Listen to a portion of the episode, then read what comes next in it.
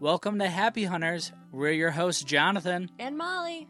Today's interview is with Jean Golden, who overcame childhood trauma and addiction to build a beautiful life filled with love, light, and family. I mean, I had all that external success, but yet I would come home and still feel that something was missing. What I have discovered in the course of my life was that what was missing was real authenticity.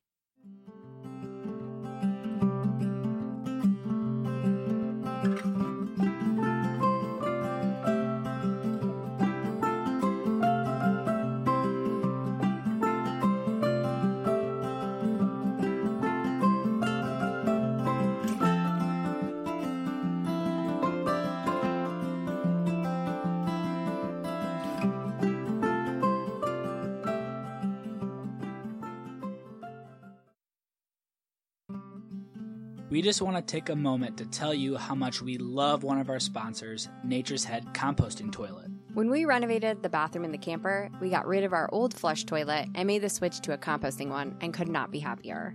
I did have some reservations at first, but Nature's Head has thought of everything. With minimal parts and easy assembly, installation was super simple, and when it comes to emptying, it is a breeze. Plus, there is no odor. With all the time we spend outside, we know that each small action makes a big difference. So, my favorite part of using a composting toilet is how it's waterless. Did you know that the average toilet uses three and a half gallons of water per flush? Just think of how many gallons a day that is. Our composting toilet helps us conserve water, and it's so easy to use. We actually purchased our toilet months before Nature's Head Composting Toilet was even a sponsor. For more information, go to natureshead.net. That's natureshead.net to get yours today. Today's episode features Jean Golden, a woman who lived isolated and unfulfilled despite tons of outwardly success. Jean describes life before and during addiction as living on a desert island and now describes her happiness as being able to enjoy human connection. She learned to accept her past and move forward with the knowledge that her happiness is a choice and a decision she must make daily, if not multiple times a day. Hi, Jean. Welcome. Hi, Molly. we invited you here to Happy Hunters because we are so inspired by your strength in overcoming challenging situations and having the best possible outlook on life. You have triumphed over addiction to find happiness and human connection. I am inspired by your strength and resilience, your ability to stay true to yourself, and your faith in all people's ability to find happiness. We're just so excited you're on the podcast today. Oh my God, I'm a saint. You are. That's how we'll be painting you today. oh boy. no, don't worry. Zero pressure. You can totally be human and yourself. Okay. so, you had a very tough childhood and ultimately ended up in addiction. You mm-hmm. have been in recovery for quite some time now. What were you looking for in drugs and did you find it? Oh, well, you know what they say in uh, recovery, you know, we're trying to fill the hole in our soul.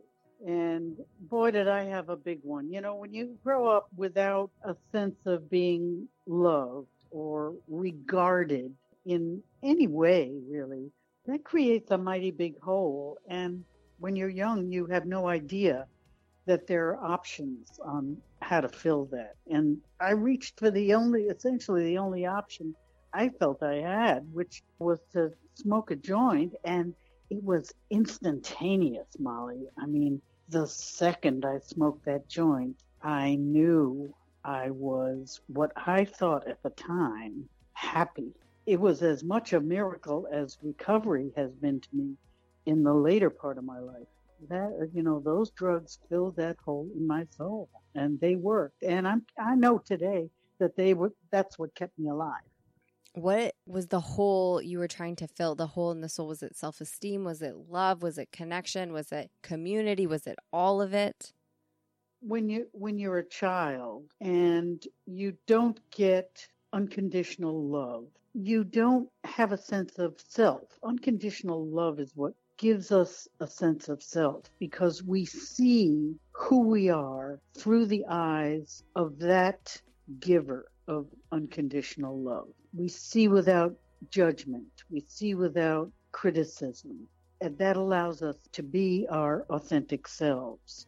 Not everybody gets that un- unconditional love. And in fact, my experience tells me that a lot of us don't get it. And that results in a terrible loneliness. And I, I would describe that hole in my soul as a sense of abject loneliness, utter loneliness that I did not know myself. I did not know who I was. I have developed the capacity for that feeling of completeness without the use of drugs. But it took me a very long time, and a very long time even after I stopped using. So before drugs, there was this loneliness and possibly even during the addiction. You described it as living on a desert island, being isolated and separate. But when I asked you what you describe happiness as, you described it as the exact opposite as human connection. What bridge did you build to bring you to that happiness of human connection? What did it look like? the end stage of my addiction, I was sitting in my condo. I had a $10 and an air mattress, and I was spraying roach spray around the door so nobody would smell what I was smoking. and that was what my island looked like at the end. Little by little, that island became smaller and smaller and more and more isolated until one day I just couldn't live there anymore. Now, I had no idea what to do about that. None. Fortunately, I had a friend who knocked on the door of that island and came in and said, Jean, you have got to come to a meeting with me.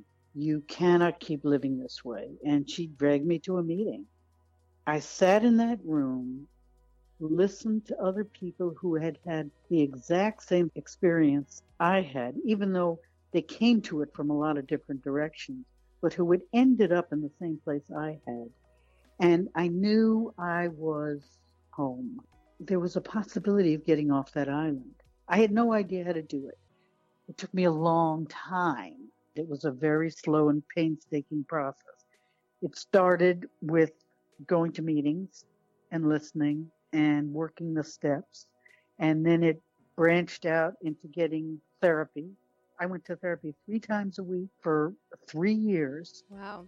You know, I described that therapy as what enabled me to build a boat so that I could leave that island. You know, that woman, she sort of re parented me, I guess, and gave me unconditional love, which I had never experienced before. We all need that unconditional love. The first time I got it was from my higher power, that there was this loving power that wanted good for me. And AA led me to, to her, and she led me to other human beings. So that's how I got off that island. So, feeling all your feelings without being able to escape into drugs, how did you not get discouraged? And how were you able to stay clean and push forward? Oh, I did get discouraged. I got discouraged multiple times. This was a struggle for my life. And there were many times when I wanted to just give it up. What kept me going was the miracle of the program. I hate to sound like a walking bumper sticker, but I mean, that's what did it. Easy does it. One day at a time. Let go and let God. Admitting my powerlessness, taking my own inventory. I mean, I used all of the tools of the program to stay alive. And I stayed alive long enough to get the miracle. Lots of people who experience difficult hardships like you have, but they struggle with being happy. Do you think that letting go is the same as saying what happened was okay? I don't think it's about letting go. Letting go for me is about control, about not trying to control the things around me. Acceptance is about the past. Acceptance is what has given me the ability to move forward. I have to accept that what happened to me as a child was what it was. And when I finally came to just accept the reality of my life, of what happened, then I began to be able to move forward to change myself. I was no longer a victim. Acceptance doesn't deny what happened. It doesn't dismiss what happened. It doesn't minimize what happened it doesn't say what happened was meant to be. It just says it is what it is. And what am I going to do to make my life different today? You said that happiness only requires a willingness to see beyond the prison within each of us. What exactly did you mean by that? Willingness comes from hope. And hope is something that we can give to each other, that we have to give to each other. To your question, I think that if we can give each other hope, any one of us can first survive and then next step begin to flourish. How do you give hope to your friends and family? Some of it is my natural ebullience, you know. And I think it's what helped me truly flourish in recovery because truthfully, Molly, I have two siblings who did not survive that childhood. They both were horribly, horribly damaged from it and were never able to make human connections in their lifetimes. One has since passed, the other one is still an isolated, depressed, sad person who is living on an island. Maybe it's because I'm a Sagittarius, mm-hmm. maybe it's in the stars, but I have a natural optimism that I think saw me through, even as a child, in the midst of all of this insanity that I lived in. I was thinking about being an astronaut. I was thinking about climbing the top of Mount Kilimanjaro. I was thinking about doing incredible things and having incredible adventures. So I have the, uh, that nature to draw upon, and I, I'm eternally grateful for that. You clearly practice happiness as an action, and you said it's a decision you make multiple times a day. Mm-hmm. Can you give me an example of when you choose happiness, what that looks like in your day? We went out to dinner last night with some people who it was a little bit of an obligation. They're not my favorite people in the world.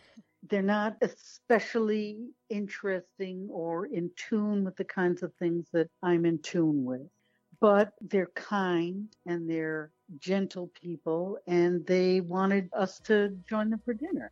Now, I could have gone to that dinner with a resentment. Why do I have to give up my time where I could be walking on the beach or writing poetry or watching TV or a zillion things that I love to do? I could have walked in there with a resentment about having to give that up. Instead, on the way over, I made a decision that I was going to enjoy this dinner, that I was going to ask questions and find out about who they were and share about myself authentically. And I also asked for some guidance from my higher power, which I do very frequently in the course of the day about what it was that I was supposed to do. So things came out of my mouth at that dinner that kind of surprised me.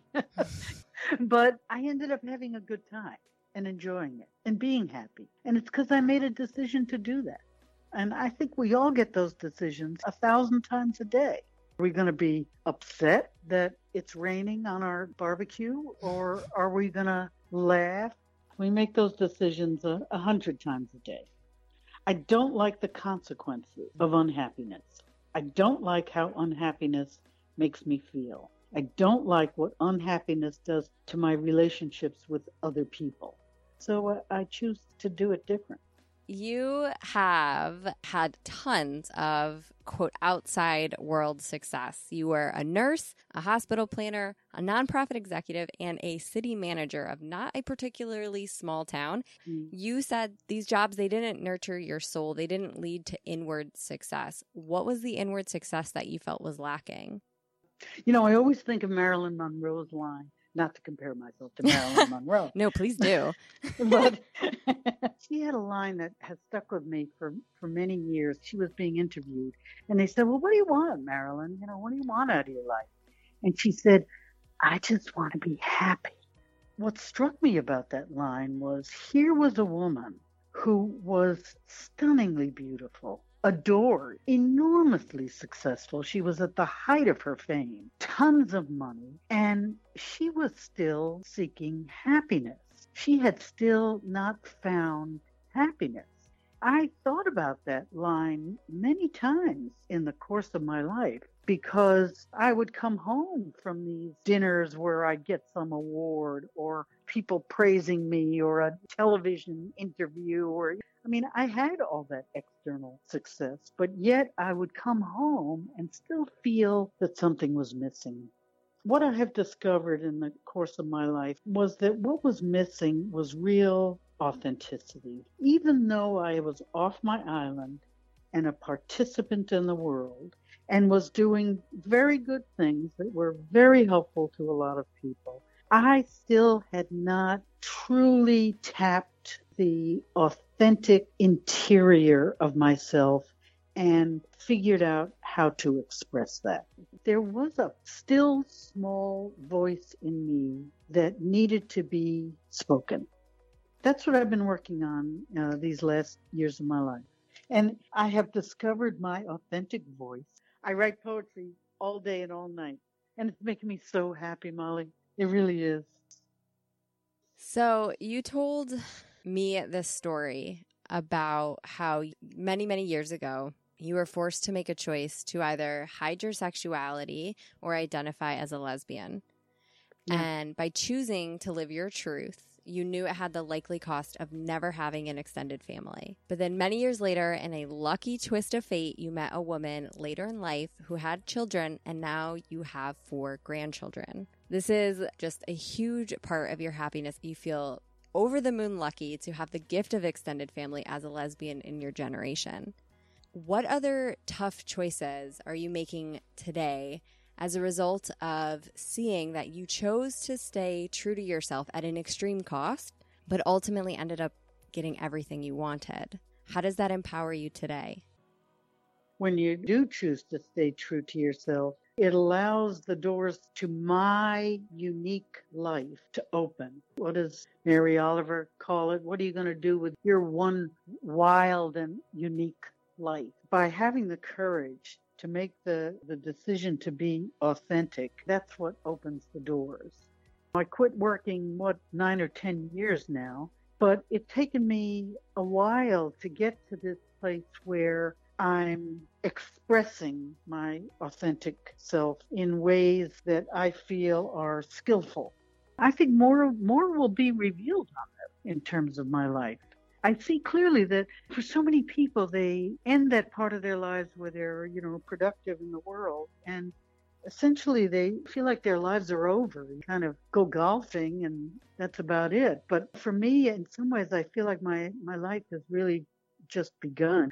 And having uh, grandchildren, which has been just one of the greatest gifts of my life, I see them developing and struggling to find their authentic selves. And I think, well, I didn't get a chance to do that as a young child. I didn't get a chance to do that as an adult because I was busy surviving and then recovering and then thriving.